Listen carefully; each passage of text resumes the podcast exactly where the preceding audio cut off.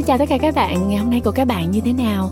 À, mình uh, xin được giới thiệu mình là Châu và mình đã rất là may mắn được đồng hành với các bạn trong suốt cái hành trình của podcast Thư viện Sách Nói từ đầu đến giờ và mình uh, cũng rất là biết ơn các bạn lần đầu tiên ghé ngang qua podcast này và dừng lại. Hy vọng là quyển sách ngày hôm nay sẽ uh, không làm cho các bạn thất vọng, uh, sẽ đem đến cho các bạn thật nhiều những suy ngẫm uh, rất là đáng giá từ uh, người thầy mà chúng ta ờ, rất là trân quý là sư ông thích nhất hạnh. Um, ngày hôm nay thì uh, châu sẽ gọi là không nói nhiều đâu bởi vì uh, trong chính cuốn sách đã có rất là nhiều điều mà muốn bày tỏ cùng với các bạn rồi. Uh, châu chỉ uh, xin được trích lời của uh, thiền sư thích nhất hạnh về uh, cuốn sách này như sau. Khi mới bắt đầu thực tập chánh niệm quý vị thường có cả ngàn câu hỏi nhưng trước khi tìm người khác để xin giải đáp, thì hãy ngồi xuống với câu hỏi của mình. Quý vị sẽ ngạc nhiên khi khám phá ra rằng, nhờ nhìn sâu và ôm ấp câu hỏi mà quý vị có thể tự trả lời hầu hết câu hỏi của mình. Chúng ta có thói quen luôn hướng ngoại, nghĩ rằng chúng ta có thể tiếp nhận tuệ giác hay từ bi từ một người khác, từ bụt từ lời dạy của bụt hay từ tăng thân. Nhưng mà quý vị là bụt quý vị là pháp, quý vị là tăng. Mục đích của cuốn sách này không phải để giảng dạy đạo Bụt, chất chứa kiến thức về đạo Bụt không giúp ta trả lời được những câu hỏi cần thiết. Chúng ta phải học những gì có thể giúp chuyển hóa nỗi đau của chính chúng ta, tháo gỡ những tình huống ngặt nghèo của chính chúng ta. Xin được cảm ơn sư ông đã để lại cho hậu thế tri thức của ngài cũng như tình yêu thương của ngài và hỏi đáp từ trái tim là một cuốn sách um, về một thể loại giao tiếp khó hơn rất là nhiều lần so với giao tiếp thông thường đó là giao tiếp với bản thân. Đây sẽ là một cuốn sách sâu lắng có lẽ sẽ à, không dễ dàng để chúng ta có thể cảm nhận được hết. Nhưng mà mình đã nghe đi nghe lại nhiều lần và mình hy vọng là mọi người cũng như vậy. Chúng ta sẽ mở được một cánh cổng để bạn gặp được chính mình. Bây giờ mời bạn cùng lắng nghe chương 1 và nếu như mà các bạn muốn nghe hết cuốn sách này cũng như là nghe hết um, cả một bộ sách của thiền sư thích nhất hạnh thì các bạn có thể tải dụng phonos nhé cảm ơn các bạn rất nhiều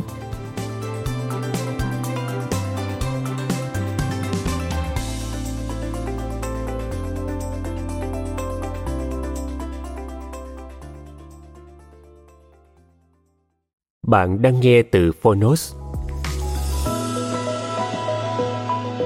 Hỏi đáp từ trái tim. Trả lời cho những câu hỏi khẩn thiết trong đời sống. Tác giả thích nhất hạnh, chân đạt chuyển ngữ, độc quyền tại phonos, thái hà books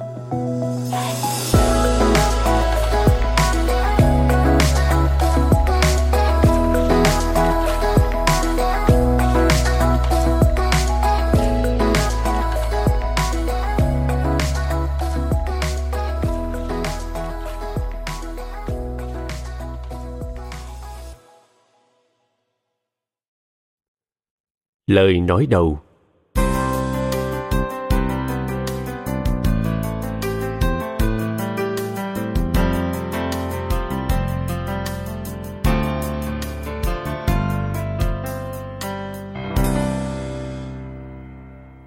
Khi mới bắt đầu thực tập chánh niệm, quý vị thường có cả ngàn câu hỏi. Nhưng trước khi tìm người khác để xin giải đáp, thì hãy ngồi xuống với câu hỏi của mình quý vị sẽ ngạc nhiên khi khám phá ra rằng, nhờ nhìn sâu và ôm ấp câu hỏi mà quý vị có thể tự trả lời hầu hết các câu hỏi của mình. Chúng ta có thói quen luôn hướng ngoại, nghĩ rằng chúng ta có thể tiếp nhận tuệ giác hay từ bi từ một người khác, từ bụt từ lời dạy của bụt pháp hay từ tăng thân. Nhưng mà quý vị là bụt quý vị là pháp, quý vị là tăng. Mục đích của cuốn sách này không phải để giảng dạy đạo Bụt. Chất chứa kiến thức về đạo Bụt không giúp ta trả lời được những câu hỏi khẩn thiết. Chúng ta phải học những gì có thể giúp chuyển hóa khổ đau của chính chúng ta, tháo gỡ những tình huống ngặt nghèo của chính chúng ta. Một vị đạo sư nếu là một vị đạo sư đích thực, thì những lời giảng dạy của người phải giúp ta tiếp xúc với sự sống và giúp ta cởi bỏ thành kiến, ý tưởng cũng như tập khí mục đích của một vị đạo sư đích thực là giúp đệ tử của mình chuyển hóa.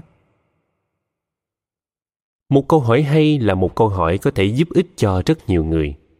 Chúng ta nên đặt những câu hỏi từ tận đáy lòng mình, những câu hỏi liên quan đến hạnh phúc, khổ đau, sự chuyển hóa và sự thực tập. Một câu hỏi hay không cần phải dài dòng. Thiền sư lâm tế là một thiền sư nổi tiếng ở trung quốc thế kỷ thứ 9. ông ta nổi tiếng vì những cuộc thiền chiến giữa thầy và trò, một thiền sinh thường đứng lên hỏi một câu hỏi để xem thử mức hiểu biết của mình đã chín mùi hay chưa.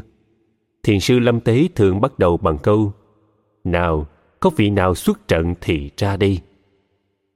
Trong trận chiến ấy, thiền sinh đôi khi thắng, đôi khi bại. Trong cuốn sách này, những vị nêu lên câu hỏi không cần phải xuất trận. Trong một trận chiến sẽ có người thắng kẻ thua, trái lại tôi cố gắng nhìn sâu vào từng câu hỏi và từng người hỏi với tâm từ bi như chính tôi là người đã nêu lên câu hỏi ấy. Điều này không có nghĩa là những câu trả lời sẽ nói lên được những gì mình muốn nghe. Chúng ta có xu hướng tránh né một mũi tim hay một viên thuốc đắng, mặc dầu ta biết mũi tim hay viên thuốc đắng ấy giúp ta lành bệnh. Cũng thế, chúng ta thường tránh né những câu trả lời gợi lên những kinh nghiệm khổ đau của đời mình đôi khi những câu trả lời trong nhà thiền giống như những rào cản giúp chặn đứng dòng suy luận của thiền sinh. Suy luận không phải là chứng ngộ chứng ngộ nhanh hơn chớp nhoáng. Ở đâu có suy luận là ở đó có thất bại. Đôi khi vị đạo sư phải trả lời theo cách mà thiền sư lâm tế gọi là đoạt cảnh. Nghĩa là khi một thiền sinh nêu lên một câu hỏi, nếu vị đạo sư dành hết thì giờ giải thích, thì có khi chẳng giúp ích gì và vị thiền sinh vẫn còn bị kẹt trong suy luận và kiến chấp của mình. Thay vào đó, vị đạo sư gạt bỏ câu hỏi, bởi vì câu hỏi ấy rất có thể nêu lên một trở ngại không thật. Tôi thường đoạt cảnh để đưa câu hỏi về lại với thiền sinh. Tôi hy vọng rằng nhờ những câu hỏi trong cuốn sách này mà hành giả có thể tìm được phương thuốc chữa trị rất cần thiết. Lời dạy của bụt thường được gọi là viên âm, nghĩa là lời dạy tròn đầy phù hợp với mọi chúng sanh. Viên âm cũng có nghĩa là lời dạy thích hợp cho người nghe, có liên hệ trực tiếp với hoàn cảnh hiện thực của người nghe. Tham vấn là một cơ hội giúp ta thực tập khả năng lắng nghe với lòng rộng mở, sẵn sàng đón nhận trong trạng thái tĩnh lặng, an nhiên. Lắng nghe như thế thì chắc chắn ta sẽ nhận được phương thuốc mà ta đang cần.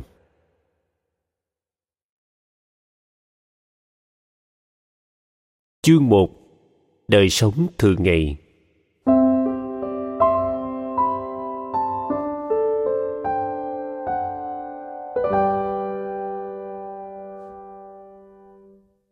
Một, tôi không biết làm gì với cuộc đời tôi.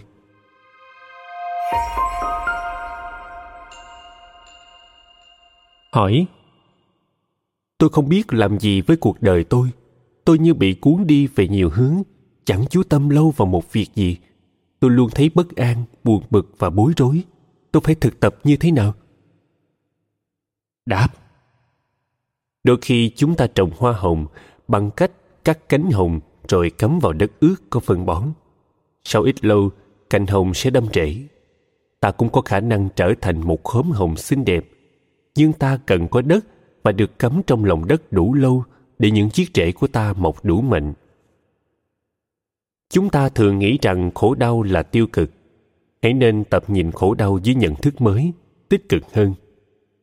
Theo giáo lý của bụt, khổ đau là một sự thật màu nhiệm, chân đế, và chúng ta có thể học hỏi được rất nhiều từ khổ đau. Chúng ta phải có khả năng ứng phó với khổ đau cũng như hạnh phúc. Khổ đau luôn đi cùng với hạnh phúc. Nếu không có khổ đau, thì chúng ta cũng sẽ không có hạnh phúc xu hướng thông thường của chúng ta là tránh né khổ đau, và như vậy là không tốt. Nếu không có khổ đau, thì chúng ta không thể khôn lớn, không thể nuôi lớn hiểu biết và thương yêu. Vì vậy, chúng ta phải học nhận diện và ôm ấp khổ đau. Nếu ta còn tìm cách trốn chạy khổ đau, thì ta còn khổ đau. Nhiều người cảm thấy mình như ở trong một tình trạng gọi là mất gốc. Những người đó cần một môi trường thích ứng một vùng đất màu mỡ để cắm trễ nghĩa là một tăng thân, một cộng đồng có tu tập, có tình huynh đệ, có yêu thương. Tăng thân đó sẽ hỗ trợ cho ta rất nhiều và không bao lâu sau ta có thể tự mình đứng vững. Để một cành hồng trở thành một khóm hồng không lâu lắm đâu. Hai, ngồi đó mà không làm gì cả.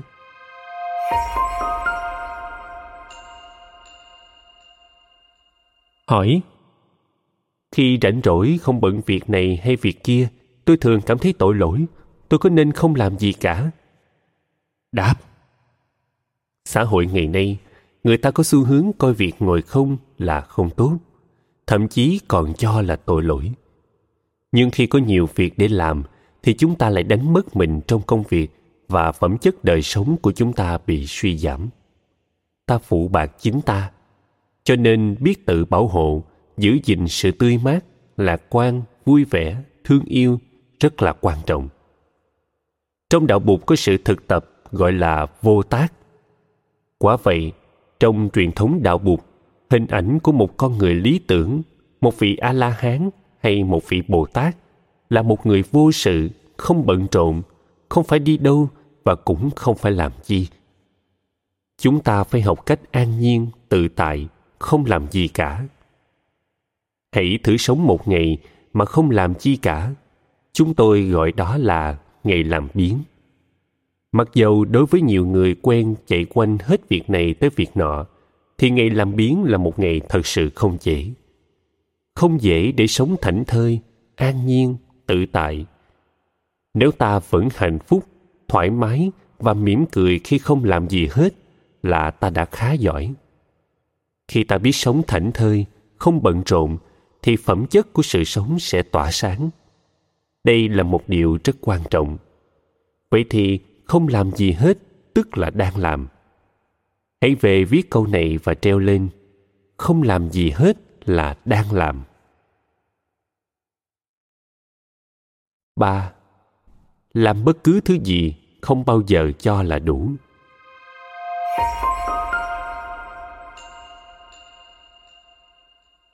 Hỏi, vì muốn đạt thành quả mà nhiều khi tôi rất đau khổ. Làm bất cứ thứ gì tôi không bao giờ cho là đủ. Làm thế nào để tôi không còn tự trách mình? Đáp, phẩm chất hành động của ta phụ thuộc vào phẩm chất sống của ta. Giả sử ta muốn cống hiến, muốn hiến tặng hoặc muốn làm cho ai đó được hạnh phúc, đó là một điều đáng làm. Nhưng nếu chính ta không hạnh phúc thì ta không thể làm điều đó được muốn làm cho người khác có hạnh phúc, thì trước hết ta phải có hạnh phúc. Vậy thì có một sự liên hệ mật thiết giữa làm và sống. Nếu ta sống không thành công, thì hành động của ta cũng không thành công. Nếu ta không cảm thấy là mình đang sống đúng, thì ta không thể có hạnh phúc. Điều này đúng cho tất cả mọi người.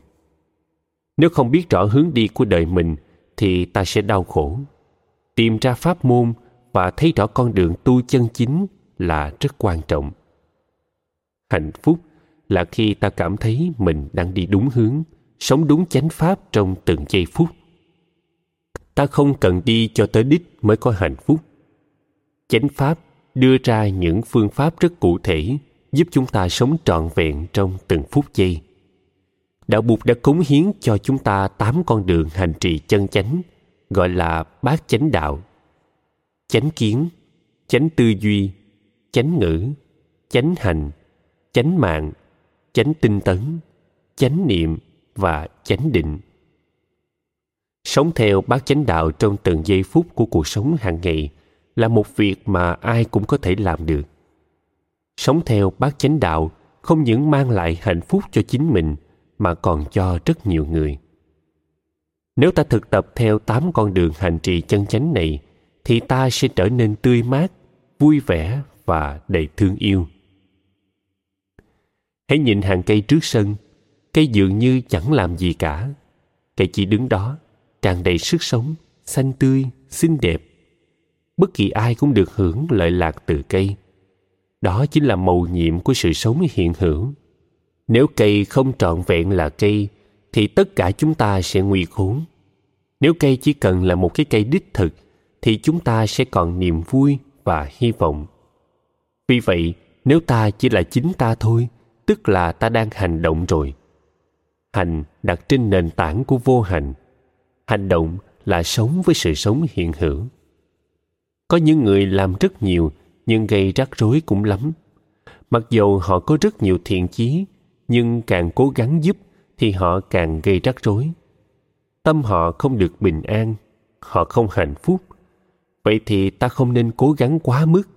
Chỉ cần sống an nhiên, nhờ đó mà ta luôn luôn có được bình an và thương yêu.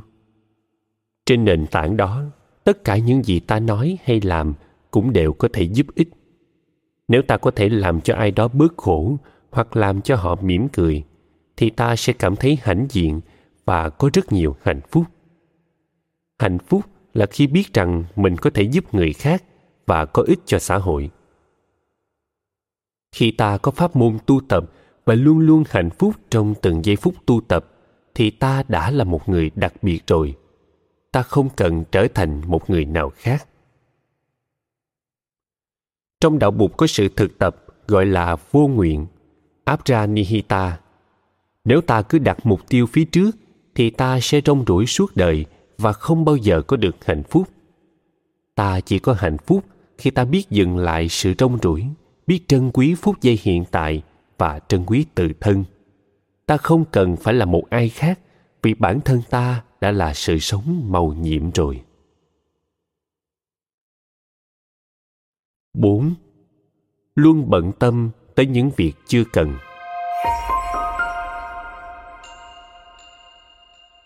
Hỏi, Khi đang làm một việc gì thì trí óc tôi cứ bận tâm về những việc sẽ làm hay đã làm. Tôi phải làm gì để chấm dứt tình trạng luôn nghĩ tới những việc chưa cần thiết? Đáp. Khi nhận được nhiều lá thư cùng một lúc, ta sẽ chọn một bức thư để đọc trước. Có thể là có hai bức thư quan trọng như nhau – nhưng ta phải chọn lựa và quyết định chọn một bức thư trước. Khi đã chọn rồi thì đừng đổi ý. Khi đang đi trên cầu này thì đừng nghĩ tới cái cầu khác mà mình chưa đi.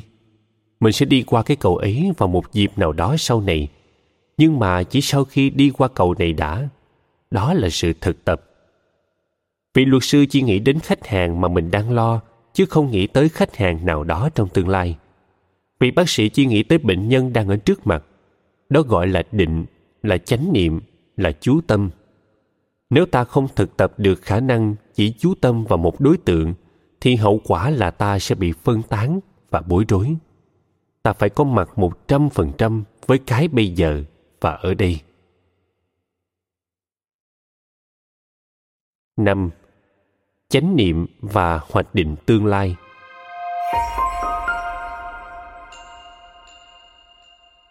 Hỏi, làm sao để phối hợp việc thực tập chánh niệm và sống trong giây phút hiện tại với việc hoạch định kế hoạch cho cuộc đời?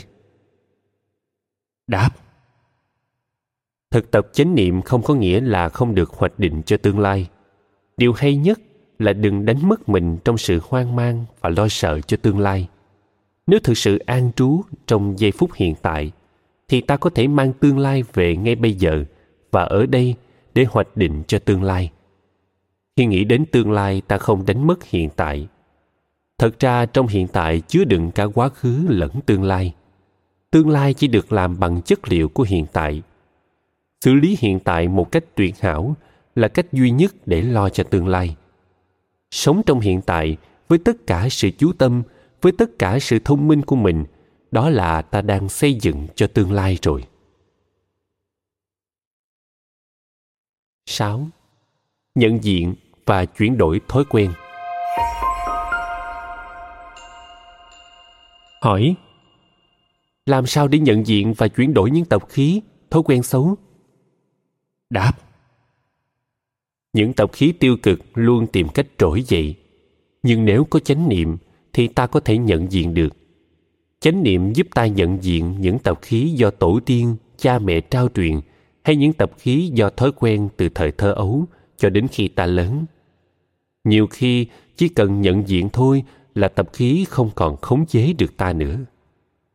Ví dụ như trong trường hợp ta có tập khí hấp tấp trong khi nấu ăn hay khi đi mua sắm nhờ có chánh niệm mà ta nhận ra ngay là ta đang lăng xăng hấp tấp, đang cố làm nhanh cho xong việc. Khi nhận ra năng lượng của tánh hấp tấp đang biểu hiện, ta thở vào, thở ra trong chánh niệm và tự nhủ rằng, năng lượng tập khí của ta ơi, ngươi lại đến rồi ư. Ngay khi nhận diện được tập khí, thì tập khí sẽ yếu đi.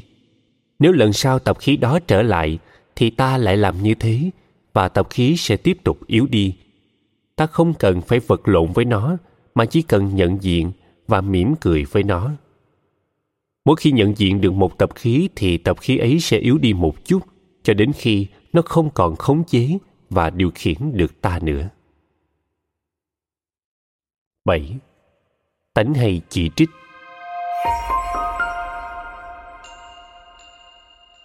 Hỏi làm sao tôi có thể khắc phục được tánh hay phê bình, chỉ trích và phán xét? Đáp. Khi nhìn một ai, ta phải nhìn sâu để thấy rằng một cá nhân được tạo thành bởi nhiều yếu tố xã hội giáo dục cha mẹ tổ tiên văn hóa vân vân. Nếu không thấy được tất cả những yếu tố đó nơi một người thì ta sẽ không thấy rõ được người ấy một cách toàn vẹn. Người ấy có hành xử tiêu cực thì đó không phải là do ý người ấy muốn, mà có thể người ấy là nạn nhân của sự trao truyền. Những hạt giống tiêu cực trong người ấy là do xã hội, cha mẹ, tổ tiên hay văn hóa đã trao truyền lại. Khi ý thức như thế, thì ta dễ phát sanh lòng từ bi. Ta không còn ý muốn chỉ trích. Trái lại, ta sẽ tìm cách thay đổi môi trường, văn hóa để cho các thế hệ tương lai không phải tiếp nhận hạt giống tiêu cực như thế nữa thay vì bực bội khó chịu, thì ta phát tâm hành động với tâm từ bi. Khi nhìn sâu vào tự thân, ta cũng nhận ra rằng những gì là tài năng hay hạnh phúc của ta đều do tổ tiên, cha mẹ, văn hóa, vân vân trao truyền lại. Ta là sự tiếp nối của tổ tiên, của dòng họ ta. Cũng vậy, những yếu tố tiêu cực trong ta như sợ hãi, sân hận hay kỳ thị có thể là do cha mẹ, tổ tiên ta trao truyền lại. Trong cả hai trường hợp, ta không phải là người đáng bị phán xét. Cha mẹ, tổ tiên ta đã không thể chuyển hóa những yếu tố tiêu cực trong họ, và vì vậy, họ đã truyền lại những yếu tố tiêu cực ấy cho ta. Tuy nhiên, ta có cơ hội để thay đổi, để không trao truyền những hạt giống tiêu cực ấy cho con cháu ta. Khi đã biết cách nhìn vào bản thân hay nhìn người khác như thế ta sẽ có sự cảm thông thương yêu và phát sinh ý muốn hành động để chuyển hóa 8. Chia sẻ niềm vui với người khác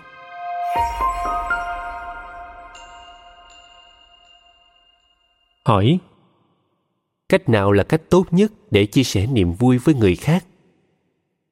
Đáp Khi ta thực sự có niềm vui thì không những chính ta được hưởng lợi lạc mà nhiều người khác cũng được hưởng. Niềm vui đích thực có thể giúp ích cho thân và tâm. Niềm vui nuôi dưỡng chúng ta. Trong đạo Bụt, thiền tập được mô tả như nguồn thức ăn hàng ngày. Thiền duyệt vi thực. Trong thiền tập, niềm vui và chánh niệm là những yếu tố quan trọng nếu trong suốt buổi ngồi thiền thiền tọa hay đi thiền thiền hành mà ta cảm thấy không có niềm vui, thì sự thực tập của ta đã có điều gì đó không đúng. Niềm vui của ta được lan tỏa một cách tự nhiên. Khi ta vui, ta hạnh phúc, thì nguồn năng lượng ấy ảnh hưởng đến những người xung quanh. Ta sẽ tạo nên một bầu không khí nhẹ nhàng, dễ thở. Và cùng với bạn bè, ta tạo ra một niềm vui chung, có lợi lạc cho rất nhiều người. Hàng ngày chúng ta tụng câu nguyện sáng cho một người thêm niềm vui chiều giúp một người bớt khổ. Nhưng đó là nói tối thiểu. Đem niềm vui cho một người, tức là đem niềm vui tới cho rất nhiều người. Khi sự hiểu biết của ta càng lớn, thì tình thương yêu và lòng từ bi nhân ái của ta càng mở rộng. Khi lòng rộng mở, thì ta dễ chấp nhận, dễ ôm ấp để chuyển hóa những cảm thọ tiêu cực trong ta giả sử ta bỏ một nắm muối vào trong một ly nước, thì ta không thể uống ly nước đó vì nước rất mặn. Nhưng khi bỏ một nắm muối vào dòng sông, thì nước sông không bị ảnh hưởng gì mấy, và ta có thể uống nước sông dễ dàng. Sông rộng bao la, cho nên có khả năng tiếp nhận, ôm ấp và chuyển hóa. Tâm ta cũng như dòng sông. Tâm ta cũng đủ rộng rãi để có thể chuyển hóa khổ đau. Không những cho riêng mình mà còn cho tất cả mọi người xung quanh ta. 9. Thần tượng hóa nhưng rồi thất vọng.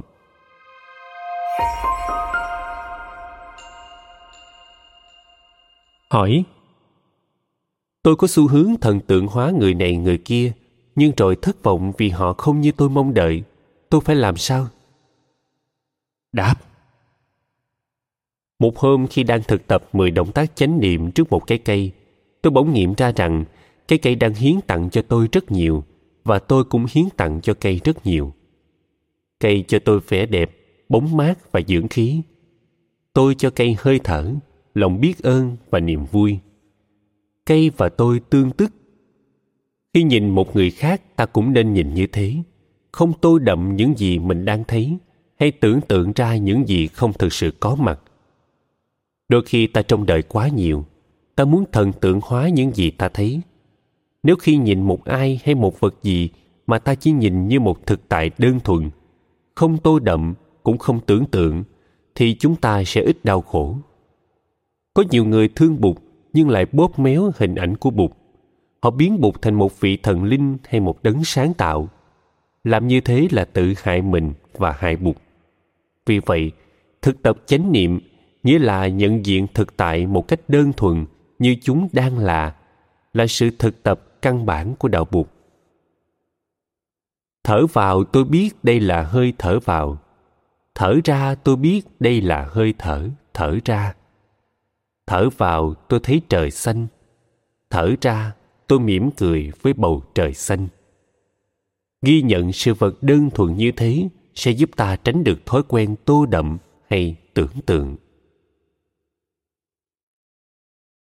10. Buông xả hệ lụy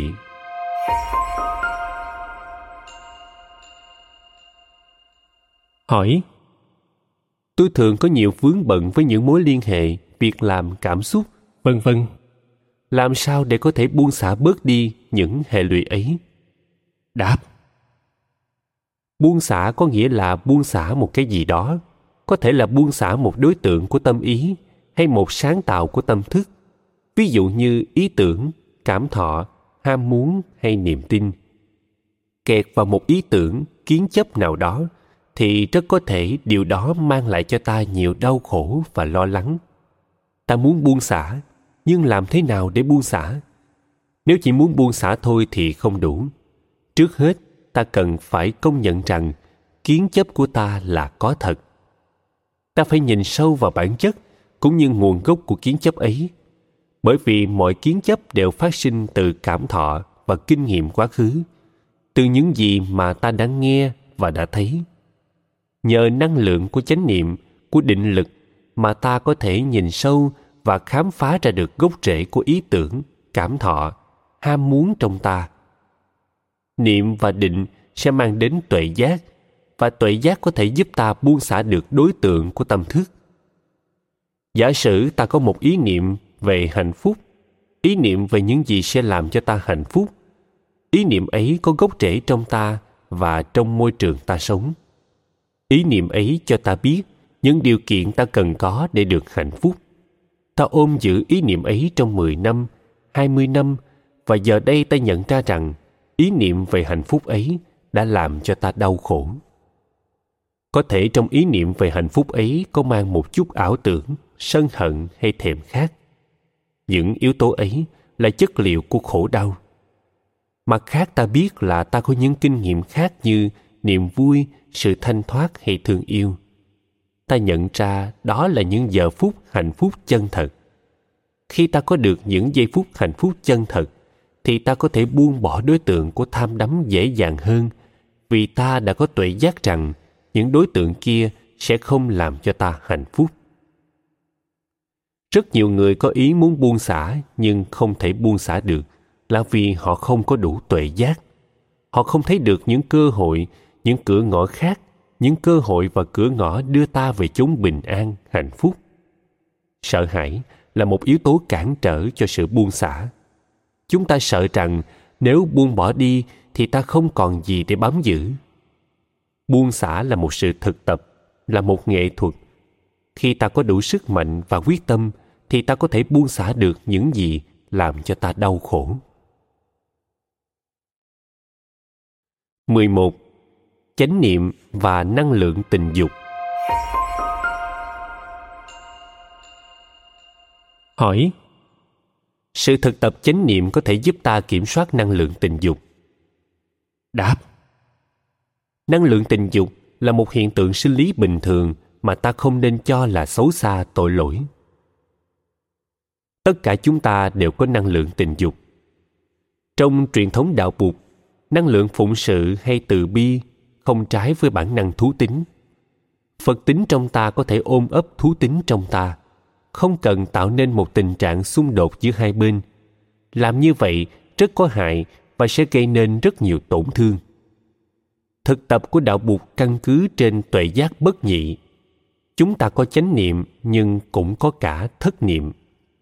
Chúng ta có từ bi, nhưng cũng có khi nóng giận hay thù ghét. Tất cả đều cùng có trong ta. Không nên loại trừ hay gạt bỏ bất cứ thứ gì, kể cả năng lượng tình dục. Chánh niệm là khả năng nhận diện những gì đang xảy ra mà không tham đắm, không đấu tranh hay đè nén. Ta gọi đó là nhận diện đơn thuần bước đầu tiên của chánh niệm là nhận diện và tiếp nhận những gì đang xảy ra, dầu là tích cực hay tiêu cực, dầu là dễ chịu hay khó chịu. Sau đó, khi mà chánh niệm của ta đủ mạnh, thì ta có thể biết được bản chất của những gì đang xảy ra và có thể chuyển đổi năng lượng của chúng hoặc là hướng năng lượng ấy về hướng khác. Nếu ta để tâm vào một mục tiêu gì khác và muốn thành tựu mục tiêu ấy thì năng lượng tình dục có thể được chuyển theo hướng mục tiêu đó, và ta không còn thì giờ để nghĩ về tình dục. Các vị xuất sĩ ý thức sự có mặt của năng lượng tình dục trong mình. Nhưng nhờ sự yểm trợ của tăng thân, họ hướng tất cả năng lượng đó về hướng khác, hướng của những mục đích cao cả nhất. Họ dành thì giờ học hỏi giáo lý và pháp đàm về các phương pháp hành trì. Mỗi vị xuất sĩ có một người bạn đồng tu làm đệ nhị thân, nghĩa là làm thân thứ hai. Vị này có trách nhiệm chăm sóc, sự an lạc, sự tu tập cho đệ nhị thân của mình. Ngoài ra cũng còn phải dành thì giờ chăm sóc các thiền sinh đến tu học, hướng năng lượng vào những việc ấy mang lại rất nhiều hạnh phúc. Nếu chúng ta tổ chức đời sống của mình một cách thông minh, khéo léo và sử dụng năng lượng của mình để giúp người khác bớt khổ, thì năng lượng tình dục không còn là một vấn đề lớn trong đời sống của ta nữa. Giáo lý về thương yêu trong đạo bụt rất quan trọng. Từ bi, hỷ, xả là những yếu tố của một tình yêu thương chân thật mà chúng ta thực tập mỗi ngày. Thương yêu khác với khoái cảm tình dục.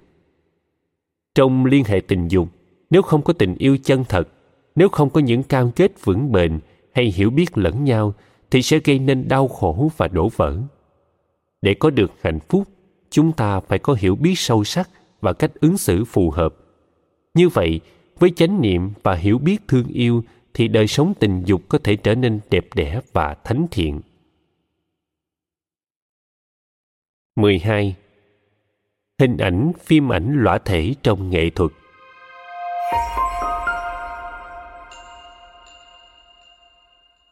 Hỏi có nên tránh những hình ảnh lõa thể hay tranh vẽ phim ảnh có liên hệ tới tình dục hay không? Có thể áp dụng chánh niệm trong tình dục hay không?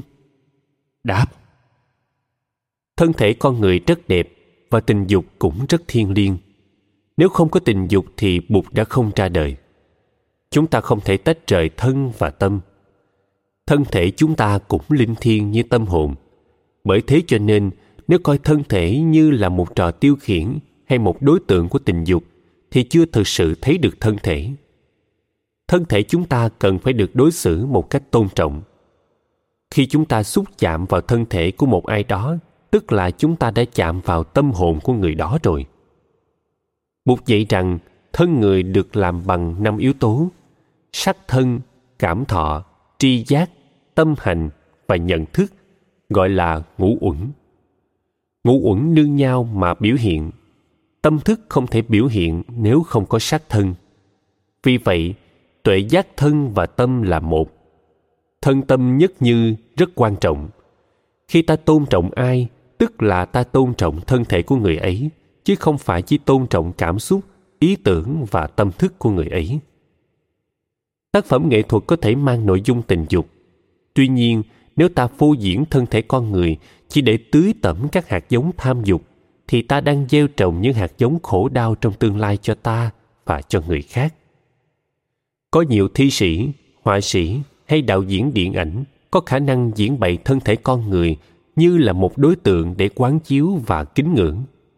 Khi mà thân thể con người được mô tả như thế, thì những hạt giống thẩm mỹ, vui tươi, kính ngưỡng của người thưởng thức được tưới tẩm. Đó là những gì mà chúng ta phải làm chúng ta phải mô tả thân thể con người như thế nào để mang lại sự tín cẩn hạnh phúc và niềm an vui 13. Vướng mắt vào máy ảnh, điện thoại di động.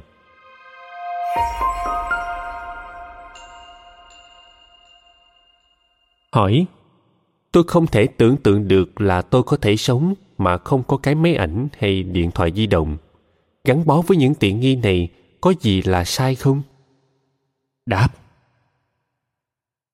có máy ảnh là tuyệt vời, mà không có máy ảnh cũng tuyệt vời.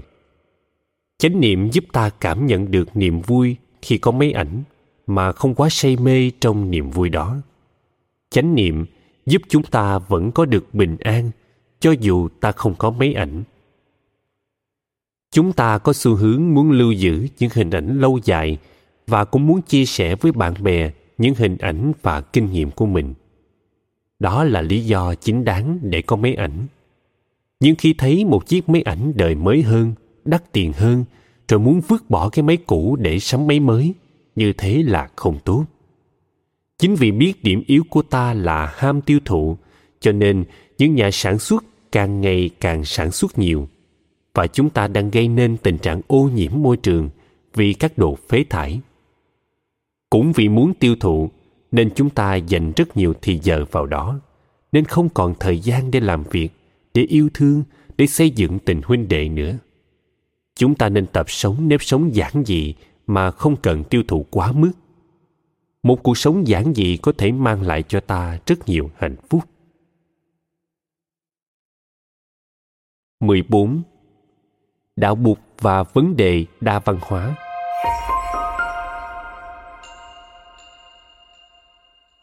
Hỏi Xin cho biết quan điểm của Đạo Phật về vấn đề đa văn hóa có thể nào tự nhận mình là người da màu và đồng thời không bị ám ảnh bởi ý nghĩ ấy hay không?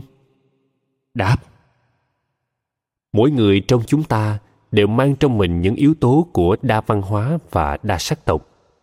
Chúng ta không hoàn toàn thuần chủng. Vì vậy tự nhận mình thuộc về một sắc tộc nào đó thì cũng tốt. Tuy nhiên tôi nghĩ rằng nếu chú trọng về những giá trị văn hóa và tâm linh thì có ích hơn. Đó là những giá trị chung mà ai cũng có thể tán thành và trân trọng. Nếu chúng ta tin rằng con cái ở đâu, ông bà ở đấy, thì nên thiết lập một bàn thờ ở trong nhà để luôn luôn cảm thấy gần gũi với tổ tiên và giữ vững niềm tin nơi truyền thống văn hóa của mình. Khi có niềm tin nơi nét đẹp văn hóa của mình thì chúng ta sẽ có khả năng bảo tồn nét đẹp văn hóa ấy, mặc dù những người khác có thể không hiểu. Nếu không dành thì giờ để dạy cho con cháu về văn hóa của mình, thì chúng sẽ đánh mất đi truyền thống văn hóa của tổ tiên. Nhưng cũng nên nhớ rằng, nền văn hóa nào cũng có hoa và rác. Không nên coi trọng văn hóa của mình và coi khinh văn hóa của người khác. Nếu chúng ta cố chấp vào những tập tục truyền thống văn hóa và bám giữ lấy kể cả những tập tục không còn ích lợi, thì chúng ta chỉ bị thiệt thòi mà thôi thiết lập liên hệ với tổ tiên và tưởng nhớ tới tổ tiên là một cách tôn trọng và thừa nhận truyền thống văn hóa của mình mà không mù quáng chấp kẹt vào đó. 15. Bận rộn trong chánh niệm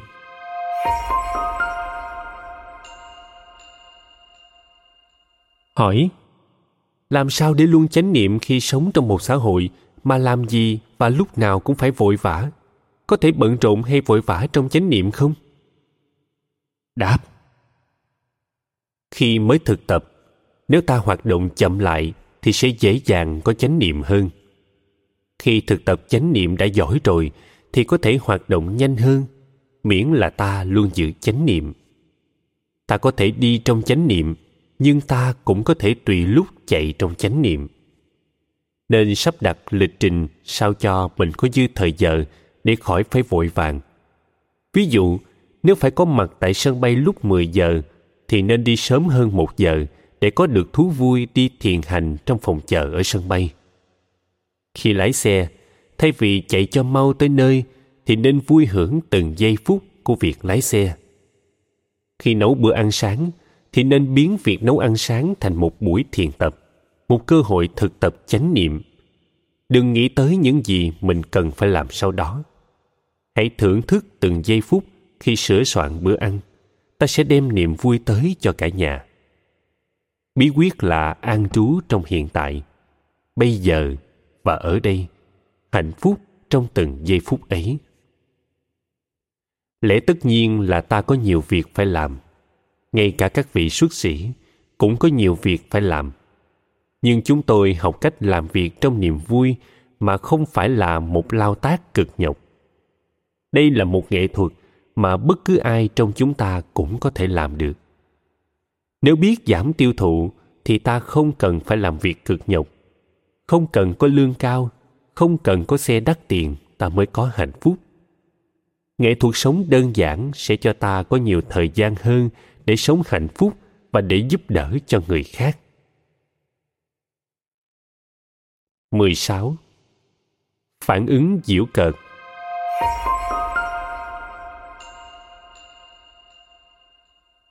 Hỏi, tôi đang cố gắng thực tập ái ngữ và lắng nghe ở nơi làm việc, nhưng nhiều đồng nghiệp đáp lại bằng sự giễu cợt. Tôi phải thực tập như thế nào? Đáp trong từ bi có sự kiên nhẫn. Khi thực sự thương yêu, thì chúng ta có khả năng chờ đợi và kiên nhẫn. Những người đáp lại bằng sự nghi ngờ và giễu cợt là vì trong quá khứ, họ đã có những kinh nghiệm khổ đau. Họ mất lòng tin. Họ ít khi được hiểu và được thương.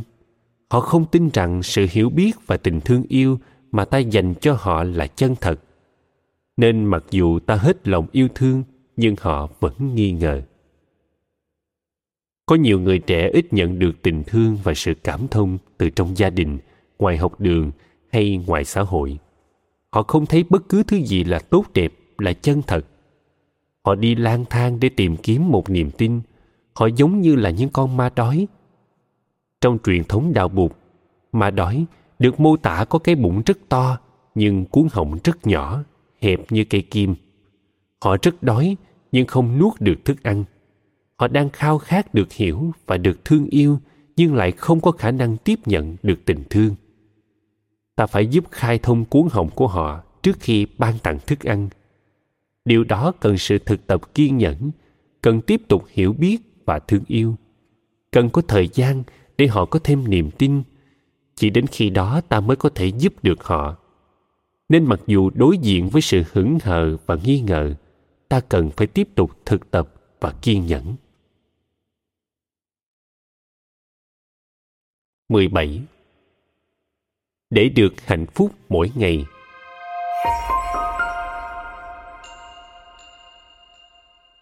Hỏi, xin cho biết những gì mà một người bình thường có thể làm để được hạnh phúc hơn mỗi ngày? Đáp thiền hành là một việc mà ai cũng làm được. Có nhiều người thấy khó khăn trong khi ngồi thiền, nhưng phần lớn thì ai cũng đi thiền được nếu ta ngồi trên xe lăn, thì ta cũng có thể thực tập thiền lăn xe được. Bất cứ ở đâu, berkeley, new york, amsterdam, paris hay bangkok và bất cứ ai cũng đều có thể thưởng thức niềm vui khi đi thiền. Mỗi bước chân giúp ta dừng lại sự thất niệm, trở về tiếp xúc với sự sống màu nhiệm để được nuôi dưỡng và chuyển hóa thiền hành là một sự thực tập rất dễ chịu, có công năng chuyển hóa và trị liệu. Khi thực tập thiền hành, ta đem tâm về hợp nhất với thân và trở về với hơi thở. Theo dõi hơi thở giúp cho thân và tâm ta hợp nhất. Khi đó, ta sẽ thực sự có mặt, thực sự sống và tìm thấy hạnh phúc trong giờ phút hiện tại. Cảm ơn bạn đã lắng nghe podcast Thư viện Sách Nói. Tải ngay ứng dụng Phonos để nghe trọn vẹn sách nói của kỳ này bạn nhé. Hẹn gặp lại bạn trong các podcast sau.